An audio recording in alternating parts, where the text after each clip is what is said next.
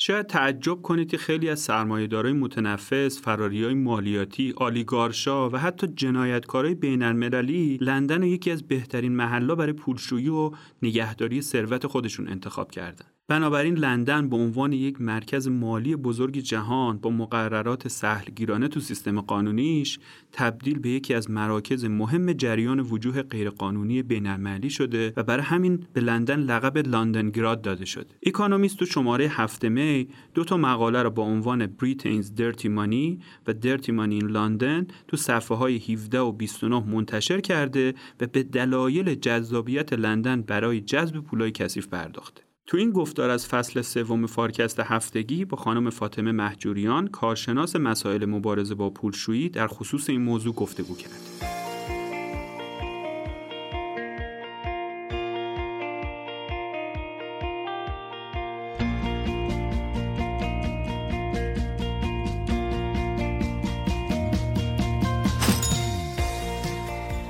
خانم محجوریان عزیز سلام. ممنون که دعوت ما رو پذیرفتین و خوشحالیم که در خدمتتون هستیم. سلام دکتر. من هم خوشحالم که در خدمتتون هستم و ممنونم که من رو دعوت کرد اکانومیست بعد جنگ اوکراین تو چند تا مقاله به موضوع تبدیل شدن لندن به عنوان مرکز اصلی پولای غیرقانونی و پولشویی و به طور خاص برای پولای کثیف افراد ثروتمند روسی پرداخته و به لندن لقب لندن گراد داده.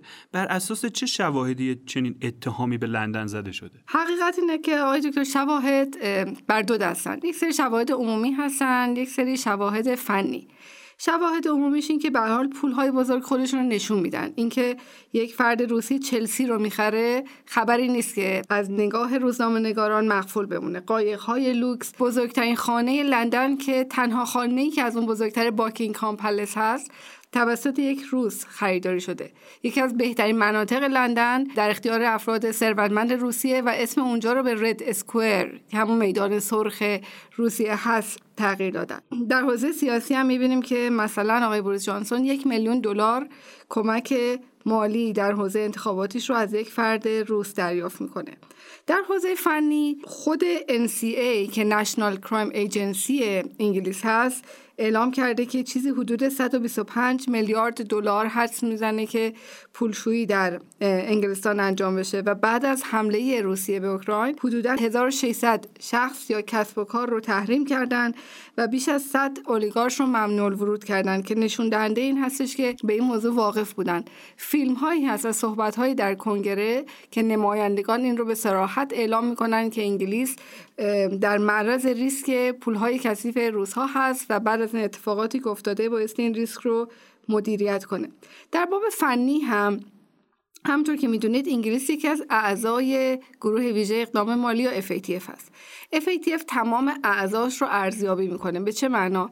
FATF 40 تا توصیه به کشورها داره و میاد ارزیابی می‌کنه که این توصیه ها رو کشورها چقدر اجرا کردن. و سطح بندی نتیجه ارزیابی چهار سطحه. Non-compliant یا عدم اجرا کلا اجرا نمیشه. Partially compliant یه ذره بهتر نسبتا اجرا میشه. Largely compliant یا LC تا حد زیادی اجرا میشه و fully compliant. این سطبندی که خدمتون ارز کردم برای درج در مقررات و اجرا. از یک بعد دیگه هم FATF ارزیابی می‌کنه. اینکه اگر این مقررات وجود داره و اجرا میشه چقدر کارآمد هست. موقعی که به گزارش FATF از انگلیس مراجعه می‌کنیم می‌بینیم که در بخش روابط کارگزاری و توصیه مربوط به واحد اطلاعات مالی رتبه PC یعنی partially compliant یعنی نسبتاً در حال اجرا گرفته. که خب شما فرض بفرمایید که اگر FIU یا مرکز اطلاعات مالی رو پلیس مالی بدونیم وقتی که رتبه ای که بهش تعلق می‌گیره رتبه پایینی هست میشه حد زد که احتمالا مشکلاتی وجود خواهد داشت. جالب این که وقتی رتبه کارآمدی اونها رو نگاه می‌کنیم یه سرفصلی هست به نام preventive measures یا تدابیر پیشگیرانه. همه آن کارهایی که باید مؤسسات مالی و مشاغل غیر مالی مثل وکلا حسابداران انجام بدن همشون زیر این سرفصلن. مثلا اینکه چه نوع حسابهایی باز کنن مثلا اینکه اگر با اشخاص سیاسی کار می‌کنن چه الزاماتی رو رعایت کنن و مواردی از این دست. توی این قسمت هم رتبه مادریت گرفته که این مادریت از چهار تا اگر در نظر بگیریم اول لو بعد مادریته و بعد دو تا سطح بالاتر هست. پس همونطور که می‌بینید از لحاظ فنی هم بر دنیا بر حال این موضوع تا حدی مهرس شده که مشکلاتی در نظام مبارزه با پولشویی و تامین مالی تروریسم انگلیس وجود داره که خب در این بخش ورود روزها و پولهای روزها هایلات شده و بیشتر مورد تمرکز و توجه قرار گرفته. جالبه حالا دلیلش چیه؟ دلایلی که وجود داره و طبق چیزی که در مقاله است به چهار بخش عمده می‌تونیم تقسیم کنیم. یکی قانونه. حقیقت اینه که قانون ریل هست و هر آنچه که بند در کنار قانون وجود داره اونا واگن ها هست. بعضا یک کشور میگه که من در یک حوزه خوب عمل می‌کنم. بعد نهادهای بینالمللی میگن که اما تو در این حوزه قانون نداری. هر آنچه هم که انجام بدی یک واگنیه که چون ریل نداره این واگن حرکت نمی‌کنه. یک سری مشکلات در قوانین وجود داره. قوانینی که نسبتا سهلگیرانه است. بخش دیگهش میشه وکلا به عنوان افرادی که بایستی قانون رو اجرا کنن. بخش سوم به سیستم های قضایی و دادگاه اونجا برمیگرده و بخش چهارم هم به الزامات اجرای قوانین مقررات به نحو اینکه از لحاظ نیروی انسانی و منابع بودجه چگونه هست. این چهار قسمت گفته شده.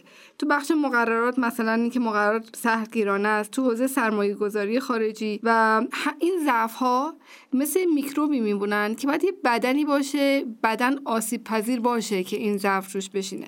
مثلا شما فرض بفرمایید یک کشور با اقتصاد بسیار بسیار کوچیک. حالا این کشور اگر قانون سفت و سختی هم نداشت ممکن اصلا جذابیتی نداشته باشه برای مجرمان یک سری ویژگی داره انگلیس که این چهار ضعف اون رو آسیب پذیرتر می‌کنه. مثلا وجود اموال لوکس.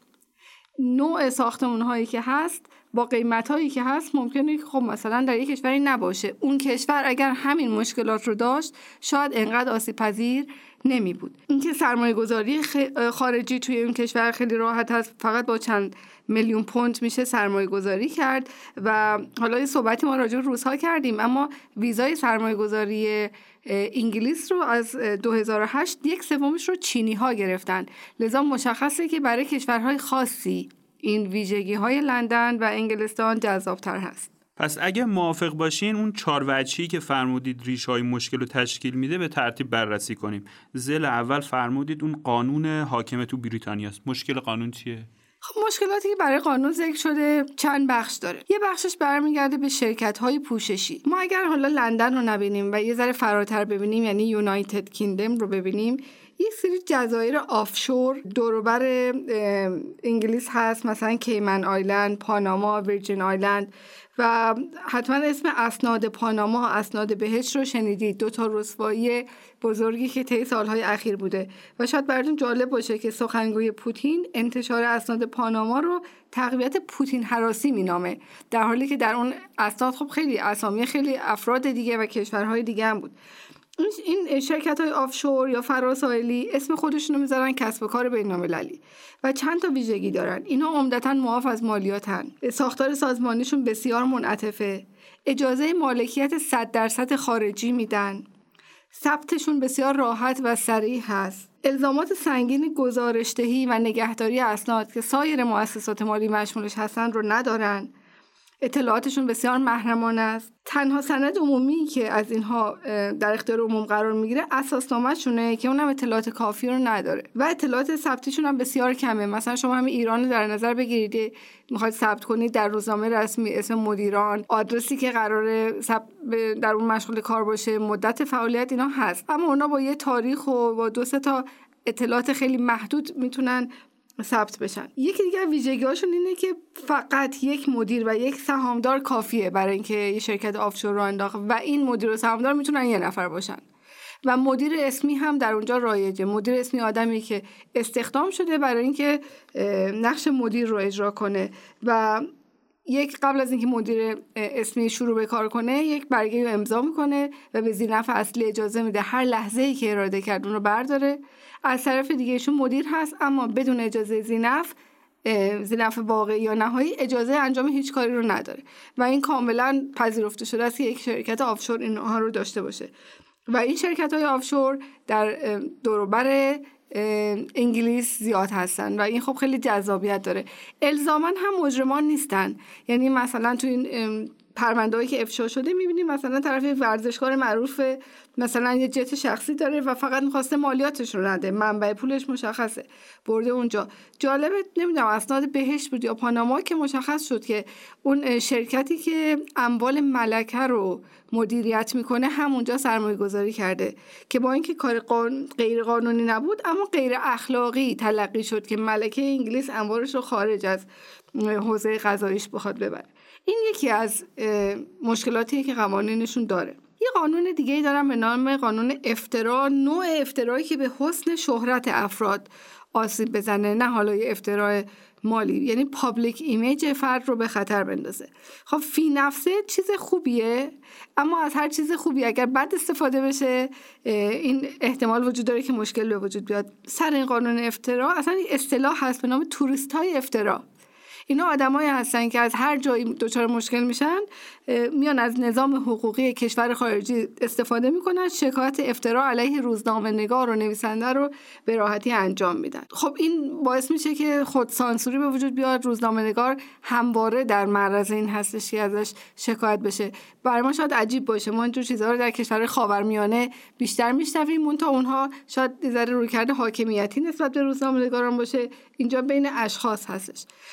برای جبران این موضوع اومدش انگلیسی قانونی به نام قانون افترا سال 2013 تصویب کرد و گفت اگر نویسنده reasonably believed یعنی منطقا به این باور رسید که این اتفاقی که داره توضیح میده درسته نباید مورد به اصطلاح تعقیب قضایی قرار بگیره. اما همین رو هم وکلا سوءاستفاده کردن روی این کلمه منطقا جوری کار کردن که به نفع خودشون در نهایت چون کلماتیه که خیلی سخت میشه تعریف concrete و به اصطلاح تعریف لغت به لغتی داد که با خطکش بشه سنجید. و این هم قرار بود که به نفع نگاران باشه اما در عمل خیلی کارآمد نبود. الان دنبال این هستن که این قانونی داشته باشن که public interest defence باشه. یعنی چی؟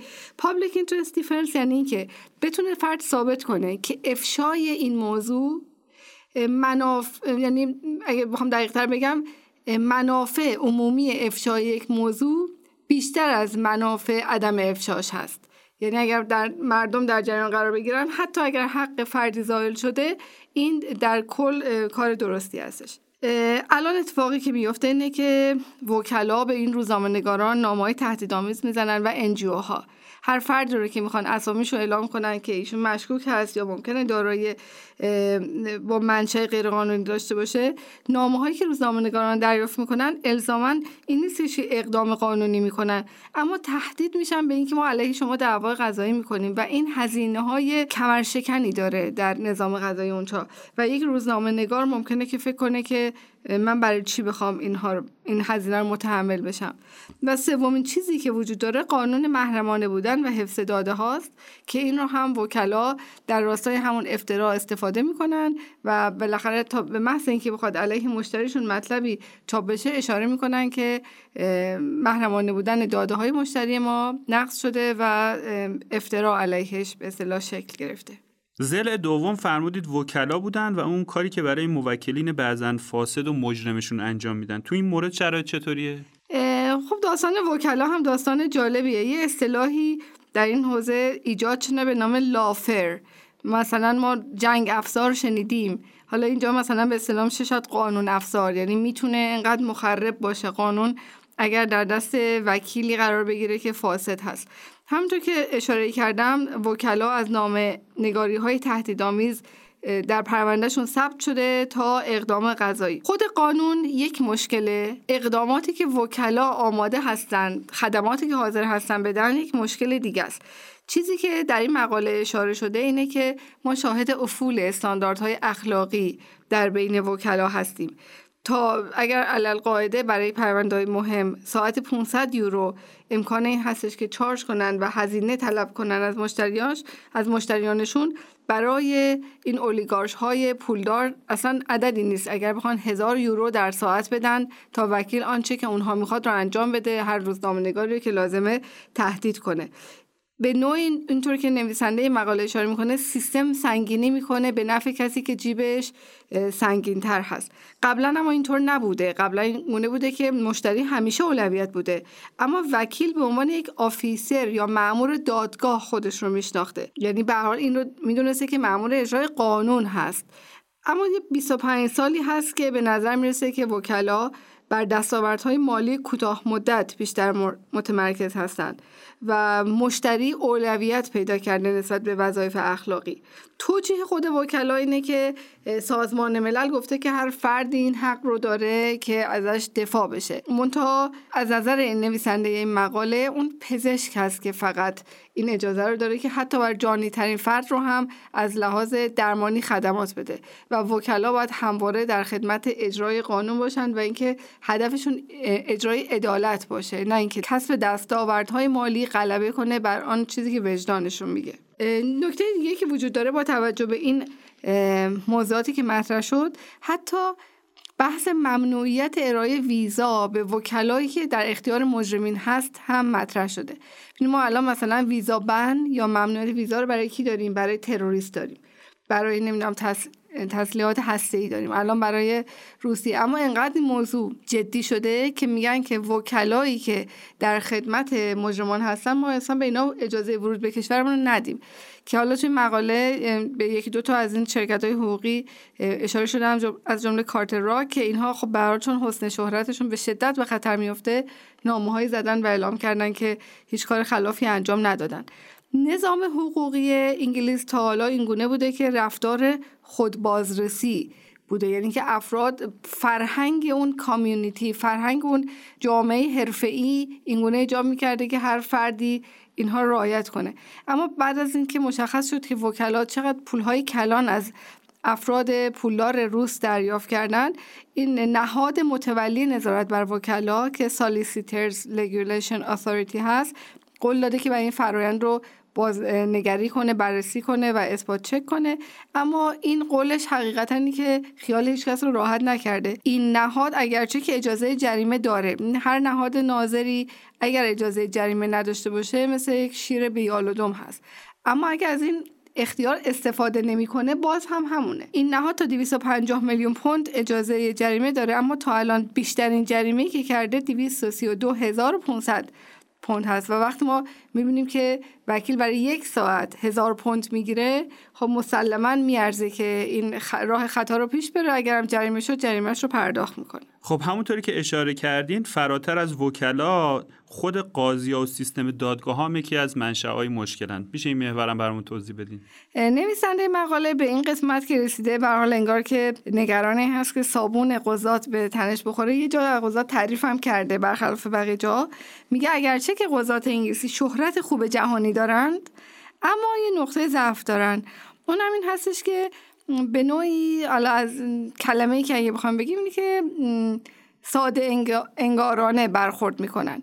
یعنی نسبت به ثروت هایی که در حوزه های غذایی خارجی که مقررات ضعیف دارن اینها نقطه ضعف دارن. اشتباهشون این هست به زم نویسنده مقاله که به اسناد مشکوک ارائه شده توسط مقامات کشورها اطمینان می‌کنن.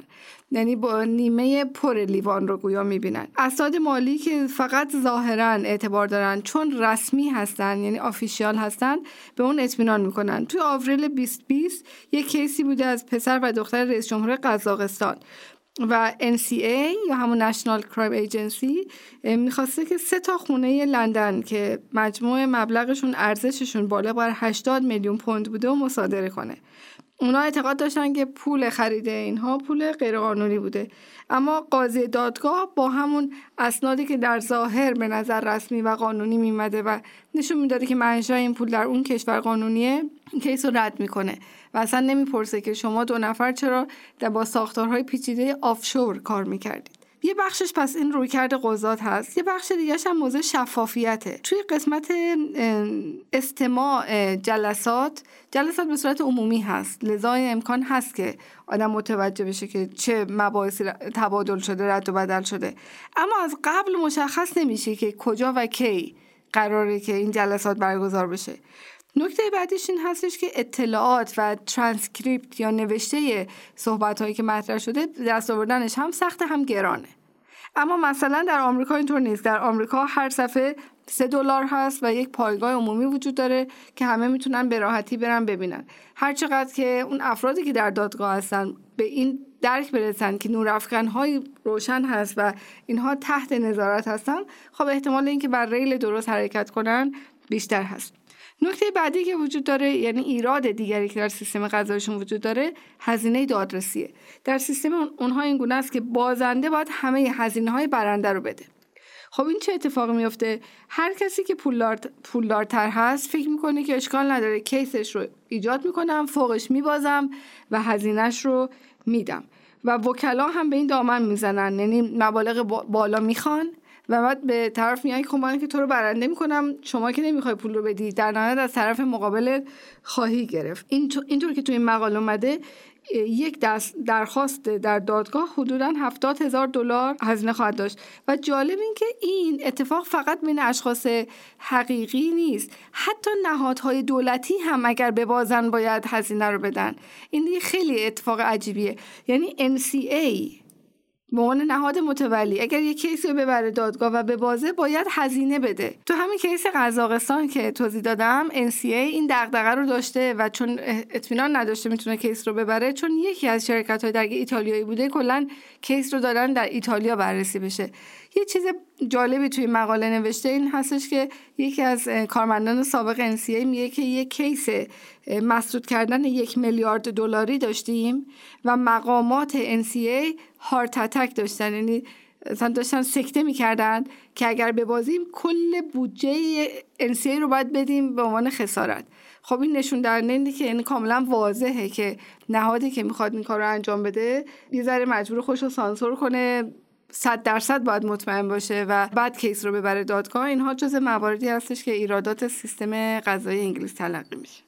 مورد آخر و زل چهارم هم اعمال قانون یا همون انفورسمنت بود که دیدم اتفاقا تو مقالم گفته بود این انگار مهمترین مشکل انگار. در واقع حتی اگه قانون مناسب وکیل وظیفه شناس و اخلاق مدار و یه سیستم دادگاهی کارا هم داشته باشیم بدون توان اعمال قانونی کاری نمی‌تونیم تو جهت اصلاح این مشکل پولشویی در واقع انجام بدیم. این مورد هم برامون توضیح میدین؟ ببینید اگر ما قوانین رو ریل بدونیم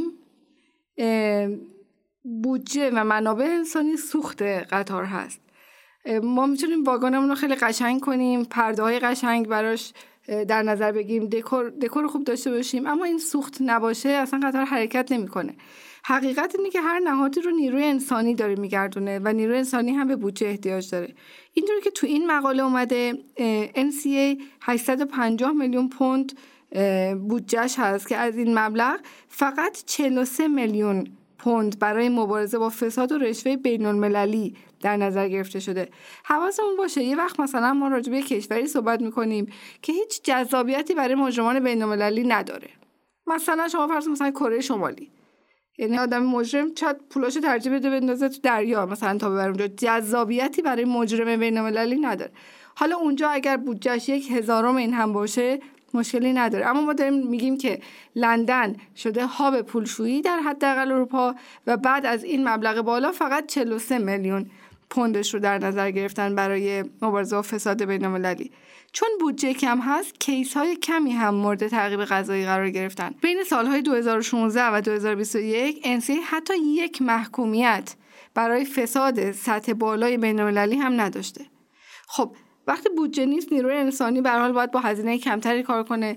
اون وکیل متخصص اون وکیل خبره ممکنه ترجیح بده که ساعتی هزار پوند رو بگیره.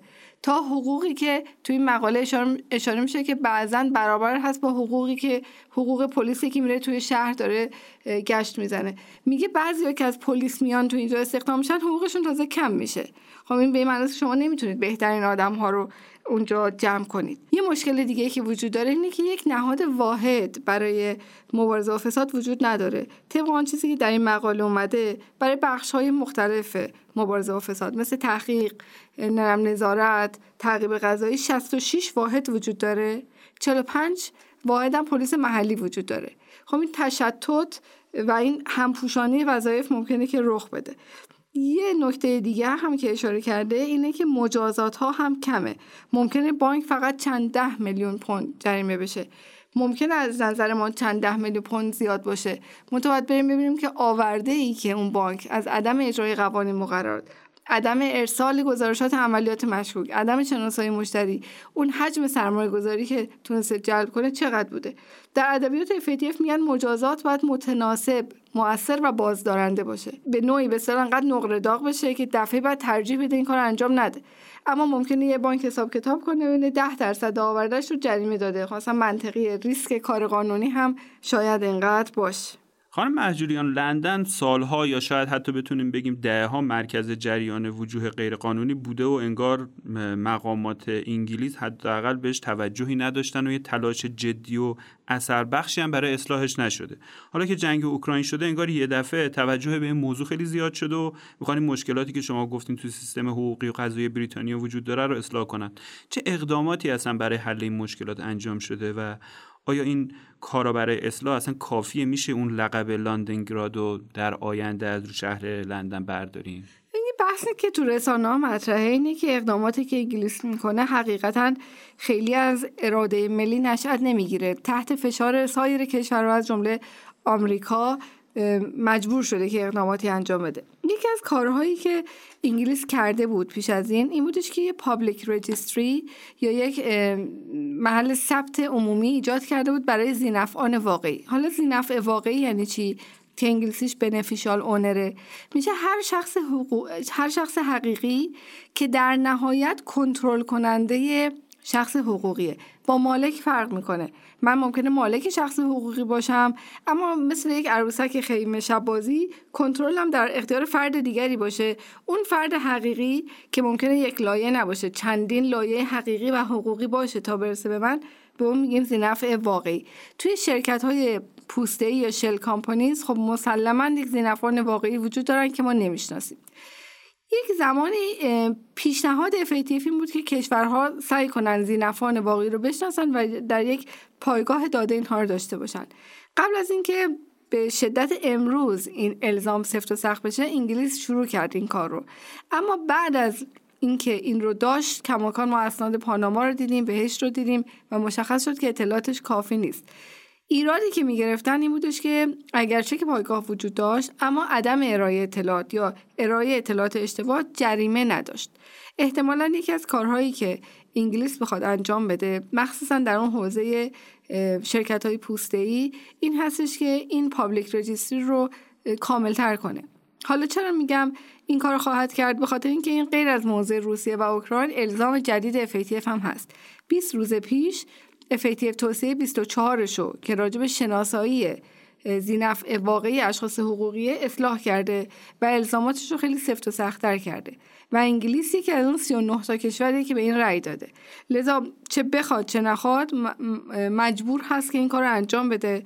و خب این ممکنه باعث بشه که یک سری آدم هایی که دوست ندارن شناخته بشن ترجیح بدن که دیگه اونجا شرکت نداشته باشن یا پولشون رو ببرن. یه کار دیگه ای که انگلیس انجام داده در یک قانون Criminal Finances Act سال 2017 یه مبحثی رو مطرح کرده به نام Unexplained Wealth Order که خب میشه اون ثروت هایی که براش توجیهی وجود نداره. و گفته که این اجازه رو قانونی داده به مجریان قانونی که از بعضی از افراد بخواد که ماهیت خودشون رو در اون دارایی بگن که تحت چه عنوان این دارایی رو دارن چطور اون رو به دست آوردن آیا تراستی وجود داره یا نداره. خب این یک ذره اون نقص های قبلی رو میپوشوند. امیدشون این بود که حداقل در هر سال 20 تا UWO داشته باشن. اما چهار تا بیشتر نبوده که این چهار تا هم روسیه بینشون نبوده یعنی افراد روس. یه کار دیگه که دارم می‌کنه روز انگلیس کرده در مقابل افراد روس این هستش که ممنوعیت ویزا براشون به وجود آورده و این لیبلا یا اون قانونی که به افترام می‌پردازه و قانون فی نفس خوبی اما مورد سوء استفاده قرار می‌گیره اون رو قرار هست اصلاح کنه. یک لایه جرایم مالی که مدت ها بود که در دستور کار قرار نگرفته بود رو قراره که در دستور کار قرار بدن و زودتر تصویبش کنن. برای ساماندهی وکلا Solicitors Regulation Authority تحت فشار هست که یه اقداماتی انجام بده که سیستم از این ازهم‌گسیختگی در بیاد. یه کار دیگه هم که قرار انجام بدن این هستش که این نهاد Solicitors Regulation Authority کاری بکنه که این سیستم ازهم‌گسیخته وکلا به نحوی سازماندهی بشه که وکلا بیشتر در اختیار قانون باشن تا در اختیار مجرمین. حالا به نظرتون چه شهرها یا کشورهای زمینه جایگزین شدن لندن رو دارن؟ چند روز پیش تو اخبار میخوندم که خیلی از این افراد ثروتمند روسیه این منابع مالی و ثروت خودشون رو دارن انگار می‌برن دبی. حقیقت نمی‌تونم پیش بینی کنم وکلایی که ساعتی هزار پوند می‌گیرن جور اطلاعات رو خوب دارن. بابت همین هم هست که این رو پولو می‌گیرن. اما اینکه بره دبی یا نه دو تا موضوعه. یکی اینکه لندن در اروپا این جذابیت رو داشت. این انتقال سرمایه از اروپا به آسیا شاید یه سری مشکلات داشته باشه. به حال یه عبارتی در این مقاله بود که دزد نمی‌خواد پولش دزدیده بشه. و شاید فکر می‌کردن که ساختار انگلیس انقدر قوی هست که خیالشون راحت باشه. مثلا پولی که من دارم تو این بانک می‌ذارم خود بانک بانک ورشکست نشه. یعنی من نمی‌خوام من نمی‌خوام پولم از دست بدم. اما خب شاید بانک های امارات مثلا از این لحاظ اون ثبات مالی رو نداشته باشن. به هر حال جذابیت هایی داشته که پیش از این نیومدن. در مورد دبی اگرچه که دبی یه هاب مالی هست و سرمایه گذاری خارجی رو هم استقبال می‌کنه یه مشکلی که وجود داره در حال حاضر این هستش که خود امارات الان در فهرست خاکستری FATF چگونه میشه که یک کشور میره در فهرست خاکستری؟ حالت های مختلف هست. یکیش این هست که ارزیابی میشه و وقتی نتیجه ارزیابی خوب نیست در فهرست خاکستری قرار میدن و یک action plan میدن. این برنامه اقدام یه مهلت داره و اگر در اون مهلت الزامات برآورده نشه معمولا چند باری تمدید میشه و در نهایت این کشور در فهرست اقدام تقابلی یا فهرست سیاه میره.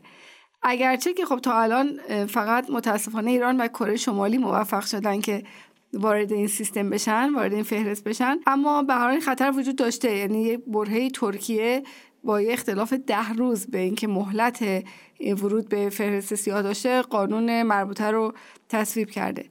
امارات هم الان در این فهرست هست. قبل از اینکه اعلام رسمی بشه در فهرسته من چون رصد می‌کردم احساس کردم که امارات چقدر فعال شده در این حوزه. چقدر به کشورهای دیگه میره تفاهم نامه امضا می‌کنه. همین پایگاه زینف واقعی که عرض کردم انگلیس داره ایجاد می‌کنه و ناقصه ایجاد کرده. می‌خواد زینفان واقعی بشناسه و برام عجیب بود و بعد که در فهرست اعلام شد مشخص شد که خب به هر حال باید تلاششون رو کردن که نرن در فهرست. انقدر تلاش قانع کننده نبود. چون برای کسایی که می‌خوان ارزیابی کنن متوجه میشن چه اقداماتی واقعیه چه اقداماتی واقعی نیست. اگر امارات الان این ریسک رو بکنه خب از اون طرف حسن شهرتش اگر به خطر بیفته همون سرمایه‌داران پول رو برمیدارن. چون گذاشتن پول در کشوری که در فهرست سیاه هست هم مشکلاتی داره. لذا باید سب کنیم و ببینیم. من الان پیش بینی خاصی ندارم. به عنوان آخرین سوال به نظرتون این اتفاقاتی که در مورد لندن رخ داده چه آثار یا درسایی می‌تونه برای کشور ما داشته باشه؟ از هر حادثه ای ما می‌تونیم درس بگیریم. اگر آگاه باشیم نسبت به ابعاد مختلف. از جمله نکات جالب برای من این بودش که این رو ما بینه داریم می‌بینیم که همه کشورهای ایراداتی دارن. این گونه نیست که یک کشور رو صفر و صد ببینیم. ما معمولا در کشور خودمون عادت داریم که نقاط ضعفمون رو بیشتر برجسته می‌کنیم که این رو نداریم اون رو نداریم. اما به کشوری مثل انگلیس که عضو اصلی FATF هم هست به حال نقاط ضعفی هستش که اذعان کردن که دارن و نتیجهش رو هم می‌بینیم.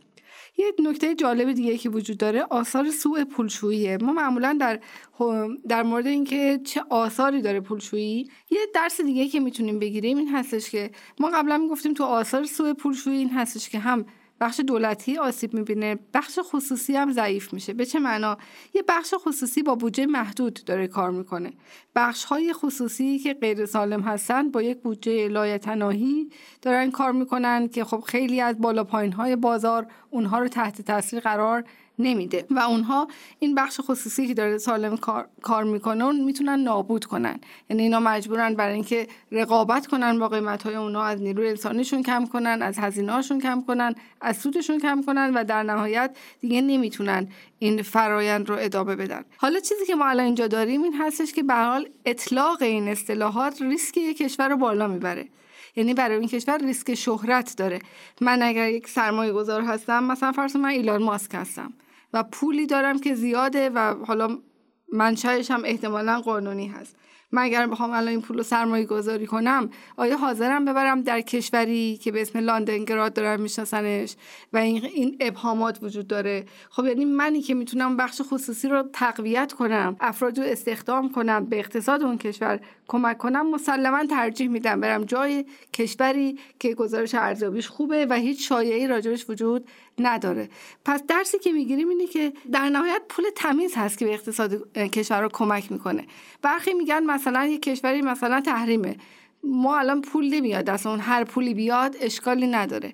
این رو باید آگاه باشیم که پول هایی که منشأ غیرقانونی دارن اولا پول های مانایی نیستن. اینها در گردش هستند. دوم اینکه نمیرن در بخش های سرمایه گذاری بشن که دردی از دردهای کشور درمان بشه. اینها دنبال این هستن که یک ردی از خودشون گم کنن. اما آثار مخربشون مثل بقیه پول های کثیفه. یعنی میان با خودشون فساد و رشوه میارن و بخش خصوصی رو هم ضعیف می‌کنن. یه درس دیگه که یاد می‌گیریم اینه که کسانی که دارن مقررات رو تدوین می‌کنن همواره بایستی حواسشون باشه که بهترین مقررات هم ممکنه مورد سوء استفاده قرار بگیره. و تا جایی که ممکن هست بایستی سعی کنن این گپ ها یا این خلع هایی که ممکنه مورد سوء استفاده قرار بگیره رو پیش از اینکه مقررات ابلاغ باشه ببینن. اما چون همیشه در اجرا هست که مقررات مشخص میشه ایراداتش رو کشورها باید این سیستم روز کردن قوانینشون سریعتر انجام بشه. مثلا ما در ایران معمولا خیلی طول می‌کشه که قانون اصلاح بشه و این ممکنه که تو این فاصله این خلایی که وجود داشته باشه برای مجرمین حالا نه پولشویی در هر حوزه دی بستر مناسبی باشه برای اینکه فعالیتشون رو انجام بدن. مفاهیم درست و متعالی هم می‌تونن در خدمت مجرمین قرار بگیرن و برای اینکه این کار انجام بشه یه سری مشاغل حرفه‌ای هستن که پاشو میاد وسط. حالا الان در حوزه قانونیش میشه وکلا در حوزه مالیش میشه حسابرسان و حسابداران. برای همین هم هست که در توسعه FATF اینا همشون تکالیفی دارن. یعنی به عنوان مشاغلی دیده شدن که باعث یک سری الزامات رعایت کنن. که در کشور ما هم معمولا وقتی صحبت پولشویی میشه همه نگاه به سمت بانک ها هست. اتفاقا بانک ها به خاطر اینکه همواره این دغدغه راجبشون وجود داشته از سال 83 اگه اشتباه نکنم حتی دو سه سال قبل از اینکه ما قانون پولشویی مبارزه با پولشویی داشته باشیم دستورالعمل شورای پول اعتبار داشتیم. اما خب راجع به بیمه چطور گمرک مالیات بورس و باز اینها همچون نهادهای حاکمیتی هستن مقررات کافی دارن. در سطح وکلا الان در کانون وکلا چه دوره های آموزشی برگزار کرده؟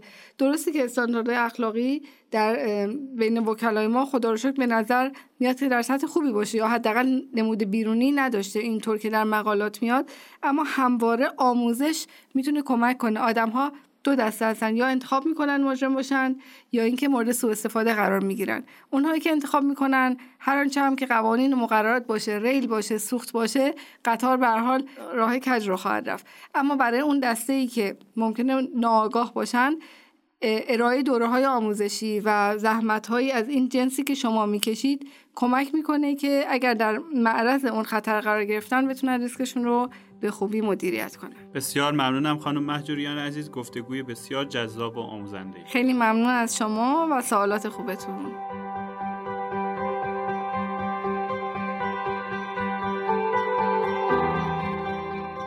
از اینکه تا پایان این گفتگو با ما همراه بودید بسیار ممنونم. فارکست با طراحی و برنامه ریزی شرکت مشاور مدیریت رهنمان در استودیو دانشگو تولید میشه و شما می‌تونید پادکست های ما رو تو پلتفرم های پادگیر مثل Castbox، Google Podcasts و Apple Podcasts بشنوید. حمایت شما از ما در شبکه های اجتماعی مثل لینکدین و اینستاگرام واقعا دلگرم کننده است. من محمد امین نادریان هستم و روزهای خوب و خوشی رو براتون آرزو می‌کنم. خداحافظ.